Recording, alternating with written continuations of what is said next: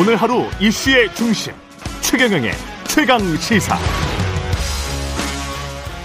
네, 달아오르고 있는 6일 지방선거 격전지 후보들 틈틈이 만나보고 있습니다. 오늘은 민주당 수성이냐, 국민의힘 탈원이냐, 물러설 수 없는 싸움 펼쳐지고 있는 강원도, 강원도지사 여야 후보들 만나보겠습니다. 더불어민주당 이광재 강원도지사 후보 연결되어 있습니다. 안녕하세요. 네, 안녕하세요. 예, 어, 좀 시간이, 고민의 시간이 길었습니다. 그죠? 네, 네.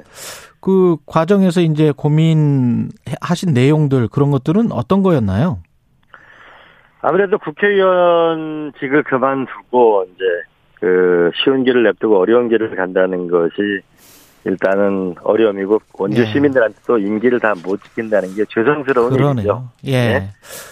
12년 만에 다시 강원도지사 출마를 결심을 하셨는데 그럼에도 불구하고 강원도지사 출사표 던지신 이유. 네, 저는 강원도민들한테 많은 은혜를 입었습니다. 30대 국회의원과 40대 최연소 도지사를 또 시켜주셨는데요. 네, 이 상태로 지방이 소멸되면 결국 수도권도 저는 위기 가고 나라가 위기에 빠진다고 생각합니다. 저는 제가 사랑하는 고향에서 강, 강원도를 한번 새롭게 한번 일으켜보고 싶습니다. 그래서 전국에 모델이 돼서 수도권과 지방이 한번 함께 발전하는 새로운 모델을 만들고 싶습니다. 제가 강원도를 사랑하니까 운명을 걸으려고 합니다.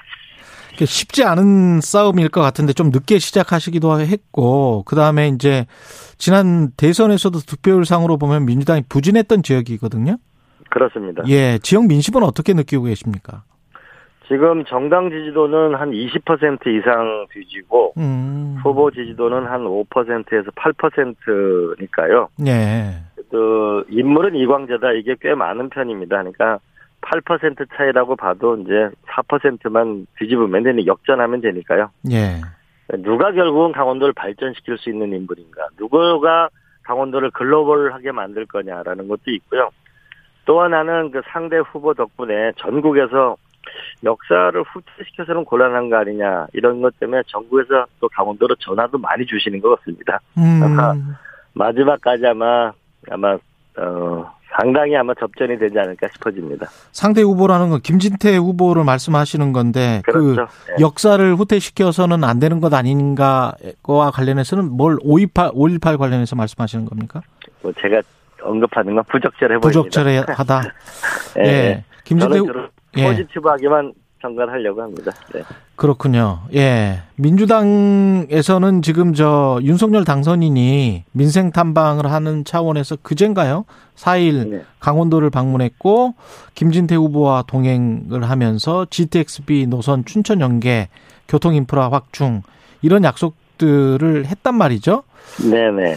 이게 뭐 사실상 이제 선거 지원이다. 뭐 이런 비판을 민주당은 하고 있는 것 같은데요. 네네. 예, 어떻게 저는 생각하세요? 후보와 그 당선인이 함께 이 시기에 다니는 것은 저는 국민들이 좋게 보지 않을 거라고 생각합니다. 음. 또 한편으로 보면 제가 대선 때 약속했던 강원도 특별자치도 GTX AB를 그 요구했고 민주당 그 민주당과 국민의힘이 약속을 지켜라라고 계속 주장했잖아요. 예. 이번에 와서 GTX B를 약속했으니까 강원도로 봐서는 이익이죠.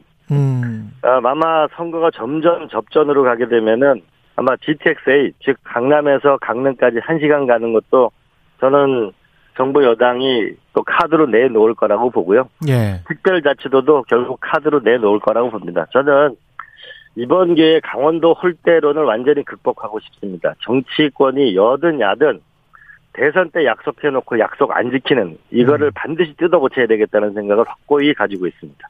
근데 지금 말씀하시면서 정부 여당이 GTX-A도 내놓고 뭐 다 내놓는다면 이광재 의원님은 뭐 안 되는 거 아닙니까? 아니죠.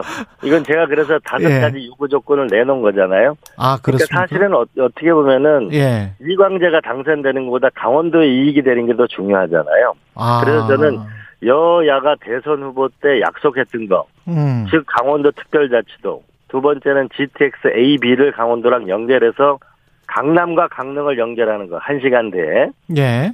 그 다음에 우리가 그 마석에서 춘천 속초까지 이어지는, 송도까지 이어지는 GTX B 연결하는 이런 걸 이미 제가 일찌감치 요구를 해놨거든요. 예. 그래서 민주당에서는 서류로 받았어요. 처음에는 너무 과하다. 그러면 출마를 안 한다 나는. 그러면 그 처음에는 그 말로 약속을 한다. 아니다 서류로 내놔라 민주당. 그래서 서류로 다 받았거든요. 아 민주당의 서류를 받았다 민주당에게. 예, 저는 여든 여든 야든 음. 그 우리의 오랜 풍토는 선거 때 약속하고 약속을 안 지키는 겁니다. 예. 마치 그 프랑스의 철학자 루소가 얘기한 것처럼 선거 때는 유권자가 왕이 되는데 선거 끝나고 나면은 노예로 전락한 저는 이런 풍토를 끝을 내야 되겠다. 음. 그래서 민주당에 요구를 했고 이광재를 출마시키려면 이 정도 요구 조건을 요구한 거고 서류로 다 받았죠. 음. 그리고 이제 그 민주당은 약속을 했고 이제 국민의힘이 약속을 하나씩 하는 거는 저의 약속이 하나씩 지켜지는 것일 수도 있죠. 아 그렇군요. 그래서 이제 국민의힘 정부 여당이 되는 국민의힘에게도 이런 똑같은 약속을 하게 하겠다. 아니면 약속을 국민의힘도 했다. 예, 국민의힘도 어쨌든 그 대선에 약속을 했으니까 예. 민주당은 지키겠다고 했으니까 이제 국민의힘도 약속을 지켜야 되는 거죠. 그 강원도 별 볼 일 있는 강원도 별 볼 일 없는 강원도가 아니고 별 볼 일 있는 강원도를 강조를 하고 계시는데 어떤 게 별 볼 일이 있는 강원도인가요?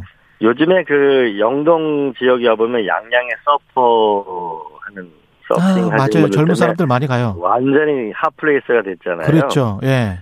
근데 영동 지방이 강원도 지역에 좀 이렇게 어려운 지역인데 요번에 그 강원도 지역에 불이 많이 났잖아요. 매년 예, 산불이. 그렇죠. 예. 근데 불이 난 곳만 1억 5천만 평이니까 이게 서울 면적보다 조금 적거든요. 음. 그러면 이 땅에다가 우리가 앞으로 더 이상 불이 안 나도록 임도를 만들고 그러면 이게 소방도로 역할을 하게 될 예, 예, 겁니다. 예. 그러면 우리나라 임도가 유럽의 12분의 1밖에 안 됩니다. 예. 일본의 4분의 1. 그러면은 음. 바다를 보면서 걸을 수 있는 길이 많이 생기는 거겠죠? 그죠? 아. 예, 그리고 또 하나는 이게 예. 불탄 땅에다가 우리가 생태 허브, 그래서 캐나다의 부차드 가든이나 음. 우리가 일본의 홋카이도에 있는 후라노 마을 같이 우리가 라벤더라든지 이런 우리 생태 허브를 심으면은 굉장히 볼거리가 생기겠죠.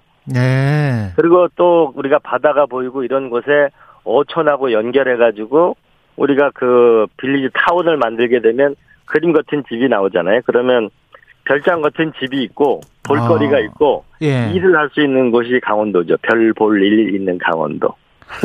그렇게 되는 많은 거군요. 분들이 꿈을 꾸잖아요. 예. 요즘 농막 같은 걸 굉장히 선호하시잖아요. 그렇죠. 도시 생활과 전원 생활. 예. 그래서 저는 이게 그러면 GTX AB 철도와 연결되면 음. 저는 수도권과 강원도 생활 두 구를 왔다 갔다 하면서 디지털 시대가 왔기 때문에 행복 지수를 높이고 일의 효율은 높이고 우리가 휴식과 일을 동시에 할 수 있는 거 아니냐. 저는 그래서 강원도가 미래의 땅이 될 수 있다고 저는 확신하고 있습니다. 지금 뭐 농막 같은 거 별장 그런 이야기를 하셨는데 근데 일가구 이주택 이 되면은 어떻게 되나요? 그렇게 만약에 그 해서 복수 주소제를 하는 방법도 있고요. 예. 그다음에 일가구 2주택 같은 경우에는 우리가 시골에 작은 집을 인구 소멸 지역에는 아, 작은 집을 가졌을 경우에는 일가구 2주택에서 빼달라 빼주면은 음, 농촌 지역에 와서 훨씬 더그 살기가 좋죠, 그죠?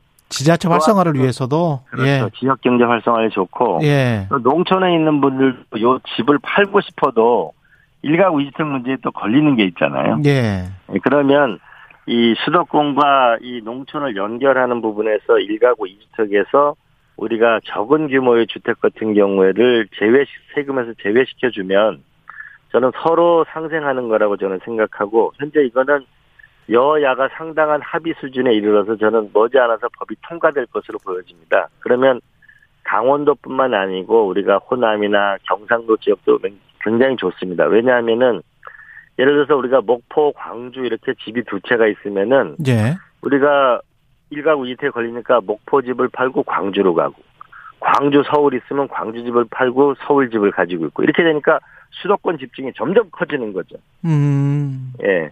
그래서 오히려 이 복수 주소제 같은 걸 하게 되면은 이더 안정적일 수도 있고 일가구 이택 문제가 풀리면 음. 훨씬 더 이 지역과 수도권이 상생할 수 있는 길이 열릴 거라고 생각합니다. 이거는 부자를 위한 정책이라기보다는 예. 서로 상생할 수 있는 정책이라고 생각하고요.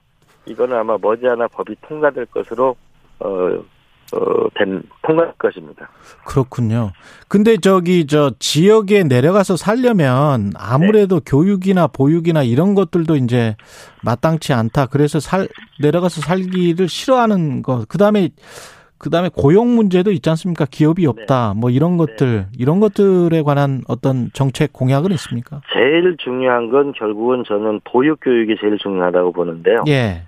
음, 그래서 저는 도지사가 되면은 교육감하고 대학 총장님하고 기업 대표 등과 교육혁신 협의체를 만들어서 음. 이 재정의 물꼬를 교육으로 보육으로 전 대대적으로 지방 대학으로 투자를 하려고 합니다. 음. 이 강원도 현실을 보면 많은 여기 이사 와신 분들이나 현지 주민들이 원하는 거는 초등학교 돌봄 문제라든지 그다음에 좋은 중고등학교 그다음에 나아가서는 그 민족상원 고등학교를 살려주고 좋은 제주도처럼 영어 도시 국제 학교를 만들어 달라는 이것도 많이 있고요. 또 한편으로는 제가 작년대 일자리인데 대학교 내에 기업이 들어갈 수 있는 그런 법을 통과시켰거든요. 예. 그러면은 그러니까 많은 대학생이 졸업을 해도 취직을 안 된다고 얘기하고 또 회사분들은 사람을 못 구한다고 그렇죠. 애를 먹습니다. 맞아요. 예. 예. 그래서 대학교 안에 기업이 들어갈 수 있는 법을 제가 작년에 통과시켰습니다. 어. 예, 그러면 훨씬 비용이 굉장히 줄어들겠죠. 예. 예. 학생들은 취업하기가 좋고요. 음. 저는 그래서 이거를 대대적으로 예산을 지원해서 그 일자리를 만들어내고 대학생들이 취업이 될 수 있는 이 환경을 확실히 만들어내려고 합니다. 음. 그리고 우리가 과거에 그 강릉고등학교, 춘천고등학교, 원주고등학교는 정말 명문고등학교 명문고였죠. 예. 이제 그러면은 그, 그 후손들이 머리가 나쁘지는 않잖아요. 그렇지 않습니까? 그러면 저는 교육에 대해서 대대적인 투자를 하게 되면 예. 강원도에 오게 되면 그러면 생활비는 적고 교육 환경이 좋으면은 훨씬 더 좀 좋지 않을까라는 생각이 들고요. 음. 또 하나 이런 형태의 이제 모델이 될 만한 게 그 서울대학교 그 평창에 그러면 서울대학교 평창 캠퍼스가 있는데요. 예. 거기에 이제 서울대학 병원이 들어오게 되고 약 1,700세대 정도가 함께 들어오게 됩니다. 그렇게 되면은 어. 제 학교가 그게 90만 평이거든요. 예. 그러면은 거기에는 좋은 그 우리가 교육 시설도 있는 거고 병원 시설도 있고 주거 시설도 있게 되면은 쾌적하게 되죠. 더나 역 옆이니까요. 예. 예 이런 것들이 저는 그 강원도에 있는 대학교에 대학교 땅이 넓잖아요. 그렇죠. 그러면 기업이 들어오고 거기에 주거 단지가 그 학교 안과 밖에 같이 있게 되면 저는 그러니까 일자리, 교육, 어, 의료 문제가 함께 해결되면 이만큼 살기 좋은 데는 어려울 것 아주 없을 것이다. 라고 그, 보는 거죠. 근데 그건 뭐 기업 유치나 이런 것들은 기업에서 호응을 해줘야 되는데 혹시 뭐 대기업이나 이런 쪽에서 호응을 해주는 기업들이 있습니까? 지금 점점 더 그 강원도가 입지가 좋아지고 있는데요. 예. 그 공공기관이 이전했을 때 가장 선호하는 것이 강원도입니다. 음. 일단 수도권하고 가깝고 철도랑 연결돼 있고 또 이거 강릉이나 양양 이런 쪽을 보게 되면 겨울철이 따뜻하거든요. 아 그래요? 네, 여기가 제가 IOC 위원들을 평창 올림픽 때 많이 모셔왔었었는데 한 눈에 대관령에서 그 저 스키를 타다가 차만 타고 30분만 이동하면 양양까지 오면 골프가 치거든요. 아. 예. 그렇군요. 이런 것이 이제 그 유럽 IOC원들이 어, 이거 굉장히 놀라운 입지를 가지고 있다. 음. 라고 하는데, 그래서 제가 바다가 있는 스위스 프로젝트를 해야 되겠다. 이 불탄 땅 1억 5천만 평을 이거를 새롭게 뭐냐면 방제 시설을 더 이상 불나지 않고 안전한 곳으로 만들면서 여기를 생태 공원으로 만들고 휴양 단지와 주거 시설을 함께 만들어내면 이게 지방 대학과 연결되면 바로 일자리고 주거 단지고 여기서 새로운 관광 산업이 일어날 수 있다고 보는 거죠. 예. 네. 그리고 저 중앙 정치 이야기를 조금 해주세요. 뭐 인사청문 전국이 한창이고 지금 저 대통령 비서관들 인선도 어제 공개가 됐고 그랬는데 어떻게 보십니까? 내각 새 대통령에 바라는 것. 첫 번째로는 그 저는 청와대 이전하는 거하고 만 나이를 1세에서 0세로 한 거하고 예. 이거 말고 대통령 과제로서 뭔가 이게 뚜렷한 게 드러난 게 별로 없는 거 아닌가라는 생각이 듭니다. 음. 일반 국정 과제하고 대통령 과제가 좀 분리됐으면 좋겠다는 생각이 하나가 들고요. 예. 그다음에 두 번째로는 이제는 청와대 정책실장하고 정책수석 정도는 세종시에 좀 근무했으면 좋겠습니다. 어.